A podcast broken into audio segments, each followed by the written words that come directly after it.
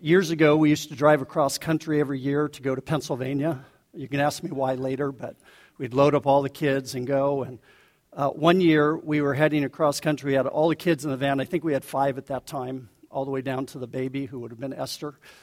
And we were going to go to um, Yellowstone. And so I worked at the packing shed until about six, and I took off, came home, and we left for Yellowstone. We drove all through the night, got to Salt Lake City about nine o'clock in the morning, spent a couple hours at Salt Lake City and the Great Salt Lake, and then figured we'll drive. It's five hours to Yellowstone. We'll get there about three, camp, spend a couple days there. It's going to be great. Uh, leaving Salt Lake City, we lost an alternator in our van. It's Saturday afternoon, so we had to go back to Salt Lake City. Found a guy who could do the alternator, but it was a shade tree mechanic. There's grease everywhere, car parts everywhere, so we're stuck in the van. I think April read the entire Chronicle of Narnia series to the kids during that time. And um, after you know, a few hours, we got going, maybe three or four in the afternoon. It's still five hours to Yellowstone. So I've been awake this whole time and getting pretty tired. The kids, as you can imagine, have been in the van for almost 24 hours. They're pretty cranky. And we get to Yellowstone and pull in, and the guard pays, we pay our money. He says, So, um, what are your plans? And I said, Well, we want to camp for this evening. He said, Well, there's a little problem there. There's not a camp spot in all of Yellowstone.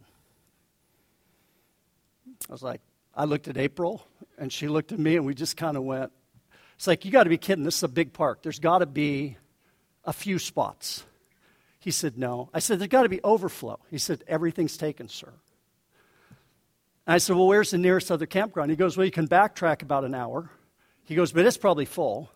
Or you can go through the park and go to the other side about a half an hour, but that one's probably full too.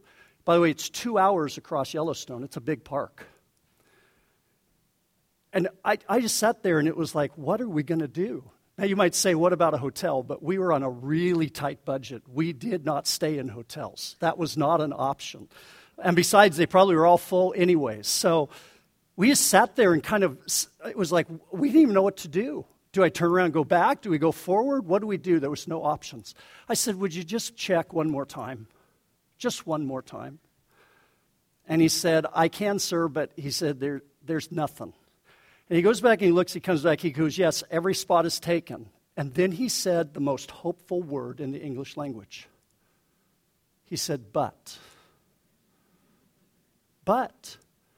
He said, There is one camp spot in all of Yellowstone that has, is reserved, but the person hasn't claimed it yet. And if I remember right, we were about quarter till nine, and he said, If that person doesn't call within 15 minutes, that spot is up for grabs. And he said, Whoever gets there first gets the spot. There was nobody behind me. And he said, But I, he told me, he said, I don't know who's coming from the other side. And I said, Thank you very much. And we took off driving. I, I want to show you the word but in Scripture. And it's just as hopeful because it falls in a place that's much more desperate than maybe having to drive for five or six more hours. By the way, just so you don't worry, we got the spot. We had a great two days in Yellowstone. It turned out perfect. In fact, it's one of those memories that I'll never forget, which is what camping does for you. Um, go to Ephesians chapter 2, and we're going to read through and try and teach through Ephesians 2 1 through 10. Ephesians 2 begins, well, you know what, before we read it, let me, let me just talk about the book of Ephesians because we're picking up right in the middle. Um, Ephesians uh, was written to the saints at Ephesus, so whatever is said is said to believers, and that's important. Um, and Paul begins by reminding them of who they are in Christ. And uh, if you ask me what one of my favorite passages in Scripture is, it's Ephesians 1, the entire chapter. Um, if you go to Ephesians 1, in verse 3, he says, Blessed be the God and Father of our Lord Jesus Christ, who has blessed us in Christ with every spiritual blessing in the heavenly places. There's absolutely nothing that God can bless you with in Christ that He has not already blessed you with. There is no, I grew up in a time where they were talking about second blessings. that God would give you. There is no second blessing. Everything that you can be blessed with, you've been blessed with in Christ. And then it enumerates those for us. Um, it says in verse uh, 4, He chose us, and it goes on to say, to be holy and blameless. We who were not in any ways holy and we're full of blame We're chosen to be made holy and blameless. He goes on to say that we were predestined to be adopted as sons. Um, he goes on to say that we have, in verse uh, 7, that we have redemption, the forgiveness of our trespasses. And then it tells us that he's made known to us the mystery of his will. We know things that no one else ever knew because they've been revealed to us. And then it tells us that we have, in verse 11, obtained an inheritance and that we have been uh, given the Holy Spirit as a guarantee of that inheritance. And throughout that whole passage is peppered the phrase, to the praise of his glorious grace. It's all done so that God's name would be glorified and magnified. In fact, if you look at um, verse 12 of Ephesians 1, so that we who were the first to hope in Christ might be to the praise of his glory. And then at the end of chapter uh, 1, Paul prays that the Ephesians would understand this. You can say it, but it doesn't mean you understand it. In fact, often the problem with believers is that we don't truly understand that. We don't understand that we've been blessed with every spiritual blessing in the heavenly places. We think there has to be something more. Or we look and we don't understand what that means, and, and we begin to try and, and bring blessing upon ourselves, which we can't do. So Paul prays that they would understand it. And then chapter 2 begins, and Paul now is going to help them understand. He's going to try and answer his own, have God answer his own prayer by explaining to them what we were, what God did, and why he did it. So let me read Ephesians 2, Starting at verse 1, it says, And you were dead in the trespasses and sins in which you once walked, following the course of this world, following the prince of the power of the air, the spirit that is now at work in the sons of disobedience, among whom we also once lived in the passions of our flesh, carrying out the desires of the body and the mind, and were by nature children of wrath like the rest of mankind. By the way, pretty hopeless.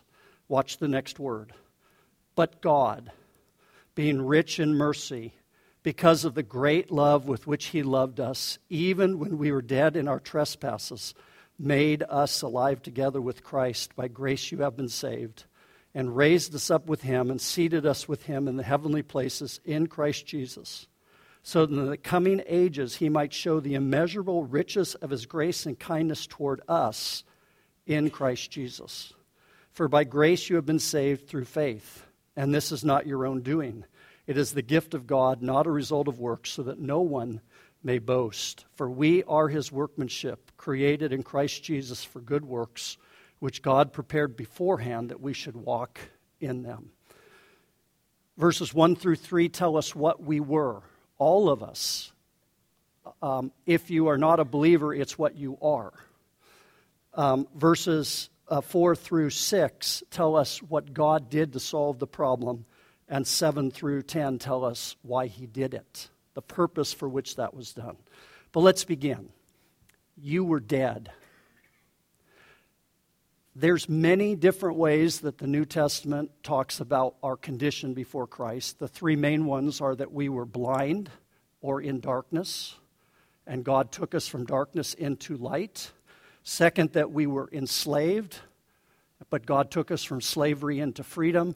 And the third one is that we were dead, and He made us alive. I think Paul chooses carefully here. He's trying to present the picture of something which is absolutely hopeless and absolutely helpless. We were dead. So, what does it mean? I know this is a silly question. What does it mean to be dead? Well, it obviously means not alive, but the idea of being dead is that you are unable to respond, you're unable to feel, you're unable to do anything. Dead means dead. Uh, there's an old movie that um, that we own and watch every once in a while. It's called Charades. Uh, it has Audrey Hepburn and Cary Grant in it. If you don't know who those people are, ask your grandparents, okay? They were great actors and actresses from a generation or two ago. But there's an opening scene or an early scene in Charades where a man has, is, it, it, it's a funeral, really more of a wake. There's just a casket there and people are sitting in the, the church. This man has died with a secret. He knows where a lot of money is, and there's three men who want the money. And the first one, all of a sudden, in the middle of this service or this wake, this uh, man opens the door, walks in, and leans down and gets right in his face and just stares at him. Turns around and walks out. And the second man walks in, takes a mirror out of his pocket and puts it right under his nose to see if there's any breath. But the third one is the dramatic one. The guy walks in, he has a great big hat pin in his lapel. And he pulls that hat pin out and he just goes, sticks it right into his chest. And everybody in the audience flinches, right? Except for who?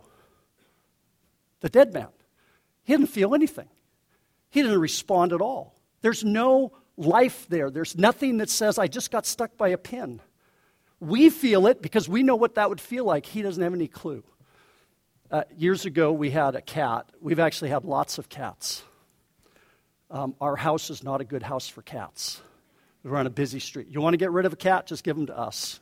He'll be gone real quick. Um, except for one, but don't get me started on her. But, anyways, um, we had a cat, and I believe the name was Bob. I don't know how we get our cats' names either.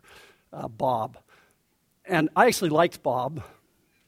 And one day I walk out and uh, to go to work, and, and Bob is laying on the front grass which may not be unusual except that the sprinklers were going. And uh, this was back when we could afford to water our lawn. Anyways, this was a long time ago. And I walked out and I, I looked at that and I said, What is that stupid cat laying in the spring? Bob is dead. What cat lays in the sprinklers? Why is Bob laying there with the sprinklers on? Because he's insensitive. He has no feeling. He has no way to respond. He doesn't even know he's being hit by the sprinklers. So, what do you do with the dead cat?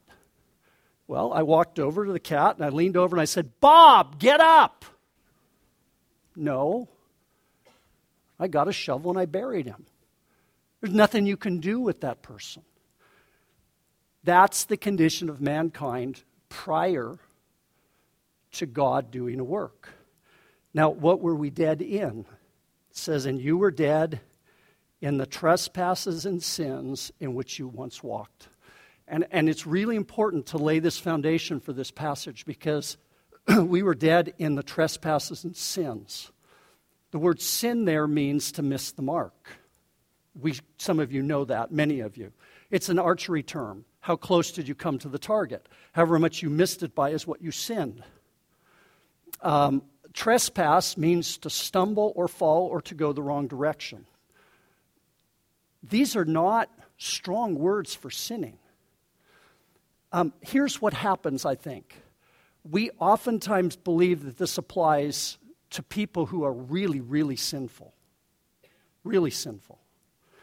But Paul is applying this to everyone. Everyone who is in this condition is dead unable to respond to God, unable to live their life according to the purpose that God has created you for. So, before we go further, how did we miss the mark? I want you to think back to a verse you all memorized, Romans 3:23. What does it say?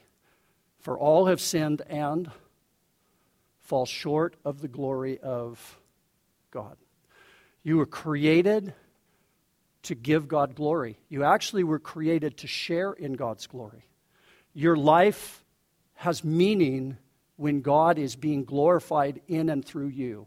And someone who is not alive in Christ, someone who is dead, it's impossible for them to give God glory. They will miss the mark. Nothing they can do will, will bring glory to God.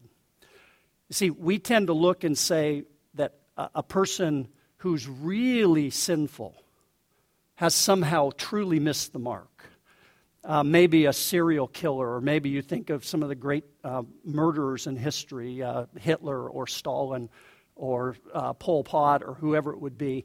maybe you read the newspaper and, and, or hear a report on the radio and just makes your stomach churn. You think, how can a person be that depraved?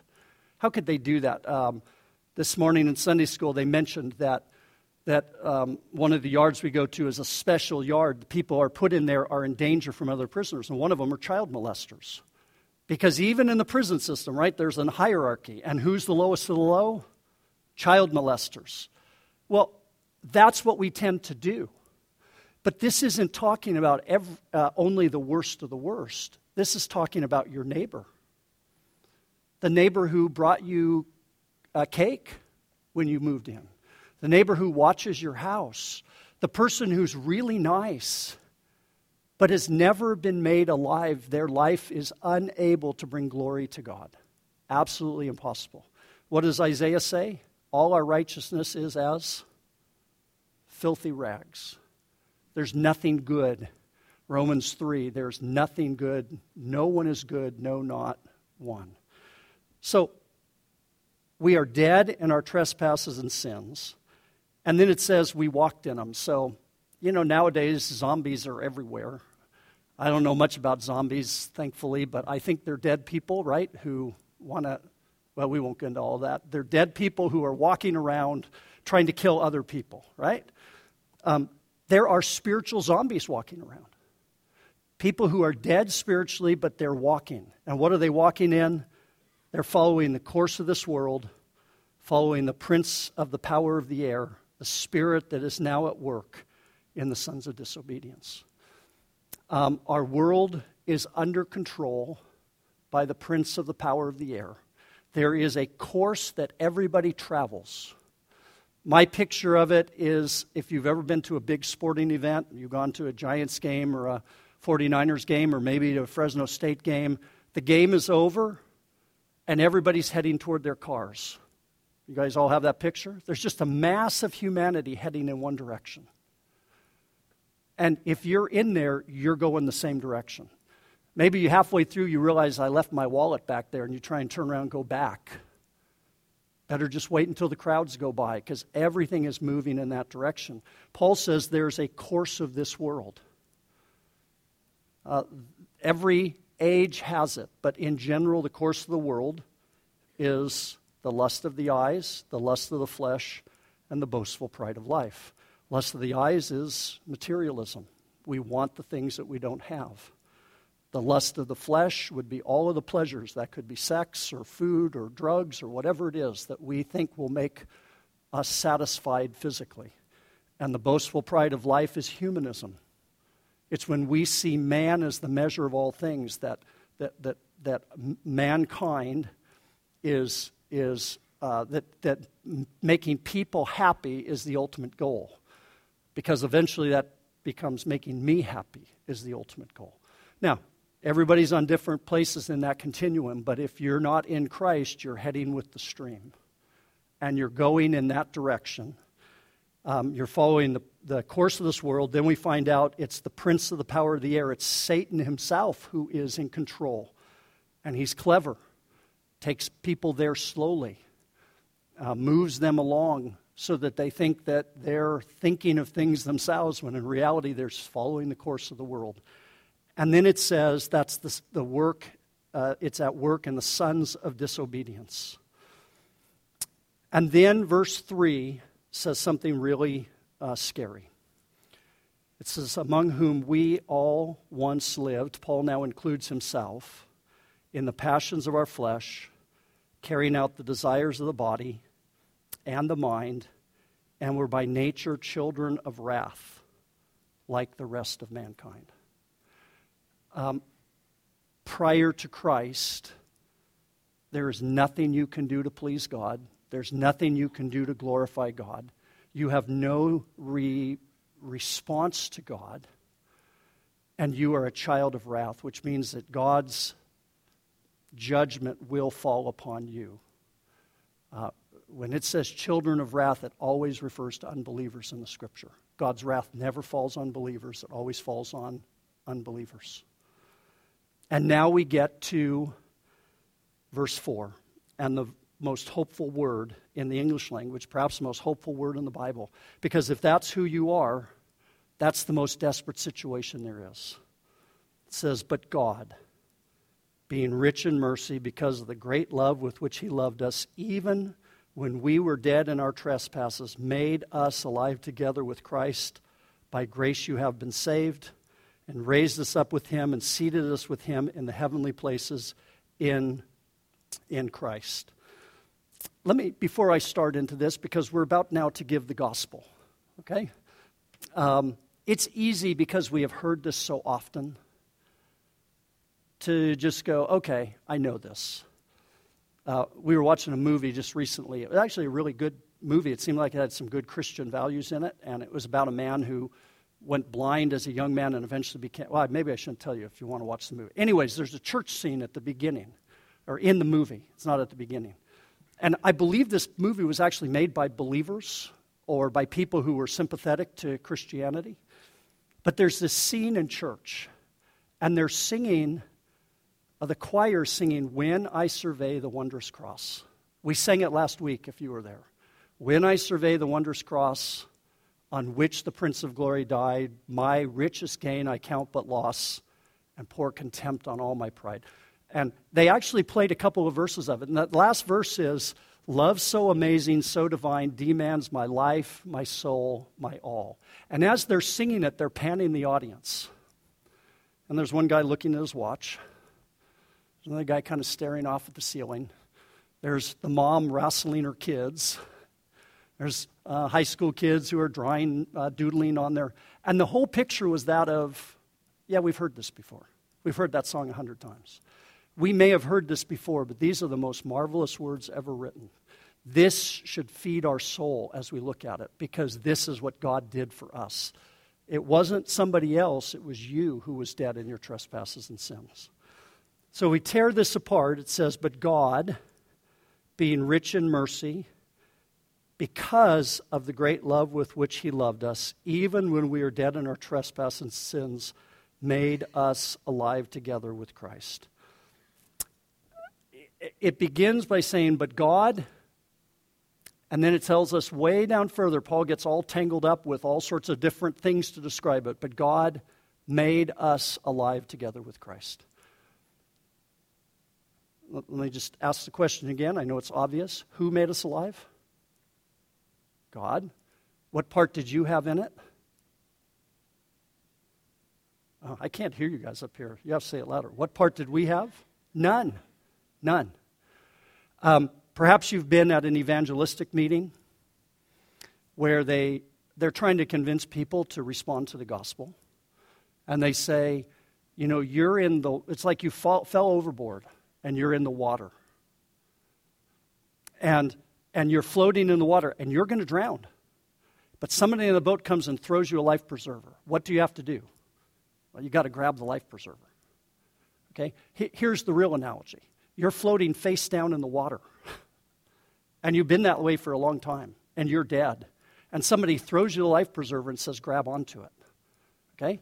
it's as silly as me going and trying to wake Bob up by yelling at him right? You, you, there's nothing that you do. God made you alive. Only God can make the dead alive. There was nothing that you could do to cause that to happen. God made us alive, and then it tells us why. It says, because, and these are all out of order, but it says, He made us alive because of the great love with which He loved us. God has a great love for those, uh, those who he makes alive. He had a great love for you if you are one of his. And that great love is demonstrated for us in the cross, which we sung about many times this morning. In fact, we sing about it every week. Um, what does the Bible say? Greater love hath no man than this, than what? He laid down his life for his friends nothing greater could demonstrate the love of God. Uh, the love here, and I'm sure most of you know this, is not an emotional love. It, it's not that God is getting sentimental about us. The love that's being spoken of is love which always seeks for the best for the beloved. And we are the beloved. And God was willing, because of his great love, to send his son, his own son, uh, to die for us. There can be no greater demonstration of love. Uh, Romans says, But God demonstrates his own love for us in this, that while we were yet sinners, Christ died for us. And then it says, While we were enemies, he died for us. That's the great love. We want to be careful not to sentimentalize this and think that it has something to do with something good in us. We always kind of come back to that. There must have been something in me that made God love me. Know, God chose you and he placed his love upon you, and he does what's best for you because of his great love. Um, I once heard a preacher say that if God had a refrigerator, your picture would be on it. I don't know if that's true. Uh, God doesn't need a refrigerator. I have a refrigerator because I need one. We have pictures on a refrigerator. And all of those pictures, most of them, have some sort of sentimental value. There's two on a refrigerator right now. I never put any pictures on the refrigerator. April is in charge of refrigerator pictures. But there's two of them. It's Esther and Charles. Esther was uh, the beautiful young lady singing up here this morning. Esther and Charles in their Cubbies uniform. Some of you know what that means. If not, it was a Bible memory. And Esther just is beaming, and Charles looks mischievous. I'm not quite sure why. But every time I look at that picture, I just, it takes me back to when they were little, cute little kids. And it's emotional. And it makes me feel really good. That's not the love we're talking about. This is God deciding ahead of time. I am going to do the absolute best for these people, and what they need is to be made alive. And I'm going to give my son for them to make them alive. And then it talks about two other attributes of God it says, But God made us alive because of the great love with which He loves us, being rich in mercy, and then by grace you have been saved. Um, we know the difference between mercy and grace, I hope. Mercy is when you don't get what you do deserve, and grace is when you get what you don't deserve, but positive okay? You get what you don't deserve. Mercy is not getting what you do deserve, and grace is getting what you don't deserve. God extends both because we needed both. What did we deserve? We deserved judgment. We deserved death because we were rebels to God. But God made us alive. He took our sins upon himself and he took those away from us. But God being rich in mercy. The grace is where he gives us what we don't deserve. He gave to us spiritual life. He made us his sons and his daughters. He brought us into his family. And he gave us a new nature. He gave us life. Um, you might say, well, mercy would have been enough. Well, actually, no. Our problem isn't just that we are under judgment. Our problem is that our nature was dead to God. He needed to make us alive, He needed to change us to make us into the people who could obey. And then in verse 8, it says, He raised us up with Him and seated us with Him in the heavenly places in Christ. There's an interesting analogy from the beginning of this passage to the end. At the beginning, it says we were dead, and then it says we are made alive. And then it says you were following the course of this world, the prince of the power of the air. What does God do? He raises us up above the prince of the power of the air. He pulls us up so we're not in this world anymore. We're seated, we're with Christ. And then it says he seats us at the right hand of, of, of uh, he seats us with Christ. Um, raised us up with him, and seated us with him. We were children of wrath, now we are sons of God. Who sits at the right hand of God? His Son. And where are you sitting, sitting right now? At the right hand of God, because you are in Christ. the verse itself says, and it, it, it says it for both of us, uh, both of them, it's almost repetitive. It says, He made us alive together with Christ he raised us, verse 8, up with him and seated us with him. That word with There's two words for with. I'm not a Greek scholar, but two words for with. One means to simply be beside. You could be with a group of people, and you're with those people. But there's another one that involves much more than that. It's more intimate. It doesn't just mean with next to, it means with in spirit. It means to be united in mind. And that's the one that's used here. God raises us up with Him, seats us with Him in the heavenly places. So here's the gospel you were dead, God made you alive. You were dead in trespasses and sins, God made you alive um, and raised us up with Him and seated us with Him. And now Paul gives us the reason why this is done, and that's in verses 7 through 10 so that in the coming ages he might show the immeasurable riches of his grace and kindness toward us in Christ Jesus. That's the first one. There's several of them. So that in the coming ages he might show the immeasurable riches of his grace and kindness toward us in Christ Jesus. Uh, God wants to pour his kindness out on you for all eternity. He wants to show to us his kindness forever. Um, imagine that Monday a, a letter comes in the mail, and the letter comes from Bill Gates. And Bill Gates says, I've decided to show my kindness to one person. And I'm tired of my fortune, it's yours. I'm going to every year pour out, for as long as you live, uh, my riches upon you. Anybody would be excited to get that letter? Nobody? I would. I'd be really happy. I'd be like, wow, because he's got a lot of money. And if he wants to show me kindness, go for it. But who is it that's saying that he's going to show us kindness? Oh, it's God. And even though Bill Gates has a lot of money, it's not infinite. But God is going to show us his infinite kindness, the riches of his grace for all eternity. It says he's going to show it to us. I used to read this verse and think he was showing it to other people or other things. I guess the angels maybe, or maybe beings from other planets, but it's saying that he's showing it to us for all eternity. And then to re-emphasize, he says in verse 8, "For by grace you have been saved through faith."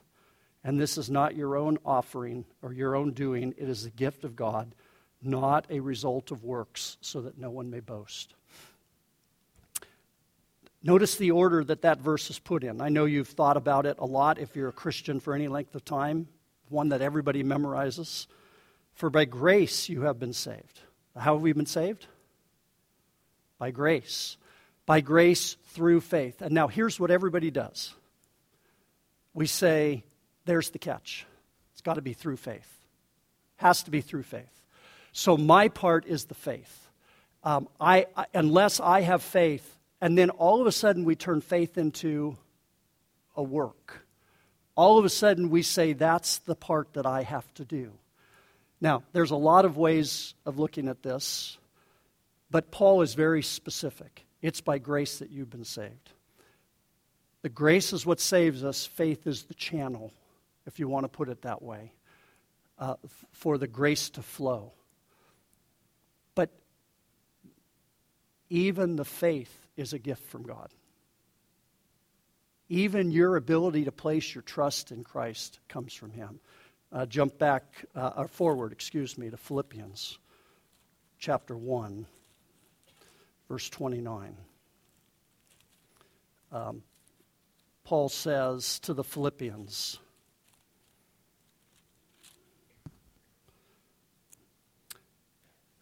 For it has been granted to you for the sake of Christ that you should not only believe in him, but also suffer for his sake. Um, you have been granted belief, you've been granted faith. It's part of what God does when he makes you alive. Um, it is true that when God makes you alive, there's a response that's required, but it's not the response of a dead person. It's not your faith that's saving you, it's the fact that God has poured out His grace upon you. He's made you alive. Now, when the person sticks the pin into you, you jump. because you're alive and you can feel.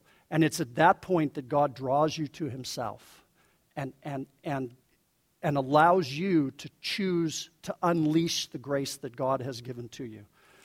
Um, there would be a lot of people who might disagree with that, but you need to think it through carefully. If, if your faith is the key, then you're the key. But if it's God who's making us alive, then the glory and the honor goes to, to Him. And then finally, in Ephesians, it says why this has happened. We are His workmanship, created in Christ Jesus for good works, which God prepared beforehand that we should walk in them. And now comes full circle to where we began. Remember the beginning of the passage? You were dead in trespasses and sins. Nothing you do could bring glory to God. Nothing that you could do would be good. All your righteousness is as filthy rags. But that's not what God created you for. God created you for good works. God created you to, to live for Him. And ultimately, he, he created you to bring glory to God. And now we're able to do it. Um, if you look at this as a burden, oh, great, now I have to go out and do good work, something is wrong. This is what we were created to do, was to, to bring glory to God and to, to, to live for Him. And now, because of His grace, we're able to do it. We are His workmanship.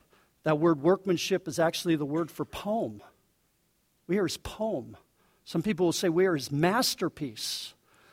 He made us for a purpose, and now through His grace, we're alive to Him, and we can do that. And in doing that, we fulfill our purpose. Because the purpose for which you were created was to glorify God and to bring Him glory. Um, see if I can find my verse here. John, uh, excuse me, go back to Matthew 5 16. Paul, uh, Jesus talking in the Sermon on the Mount. It says, In the same way, let your light shine before others so that they may see your good works and give glory to your Father who is in heaven. The good works that we're doing now are His works, and they bring glory to God um, by doing it. And more than that, we share in His glory. You were created to bring glory to God, but you were actually created as well to share in God's glory. Um, and we probably need to look at that because you might say, wait a minute, maybe we've crossed the line. Go back to John chapter 17. Jesus, in his high priestly prayer, prays for us. This is before the cross, the night before he's to die, and he's with his praying not the Lord's Prayer, but his prayer before his Father. We call it the high priestly prayer. He says, I do not, at verse 20, I do not ask for these only, but also for those who will believe in me through their word. That would be us. That they may be, that they may all be one, just as you, Father, are in me and I in you, that they may be in us, so that the world may believe that you have sent me. Now, watch verse 22. The glory that you have given me, I have given to them, that they may be one, even as we are one. We were created for a purpose to share in God's glory, but, but sin ruined it, made us dead, dead in our trespasses and sins. Only God could solve that problem. He made us alive together with Him. He provided everything there is for, for us to fulfill the purpose for which we were created, which is to live for Him and bring glory to Him and to, to, to do the works that He made ahead of time for us. Um, there may be some in this room who are saying, I, I hear what you're saying, and, and I never realized I was dead in my trespasses and sins. What do I do? Well, the answer is if God is moving in your heart and He has made you alive, you need to unleash that. You need to, in faith, reach out to Him. You need to say, God, I, I, I want that. I want your salvation. I know what I was, and I know what I want to be, and to place your faith in Christ. For those of us who aren't, we need to always be thinking, what was I put here for? I was put here to bring glory to God. And only through His grace am I able to do that. Only because of what He's done in me by making me alive together with Christ, raising me up, seating with Him, giving me every spiritual blessing can I do that. but our lives should be lived for Him and for His glory.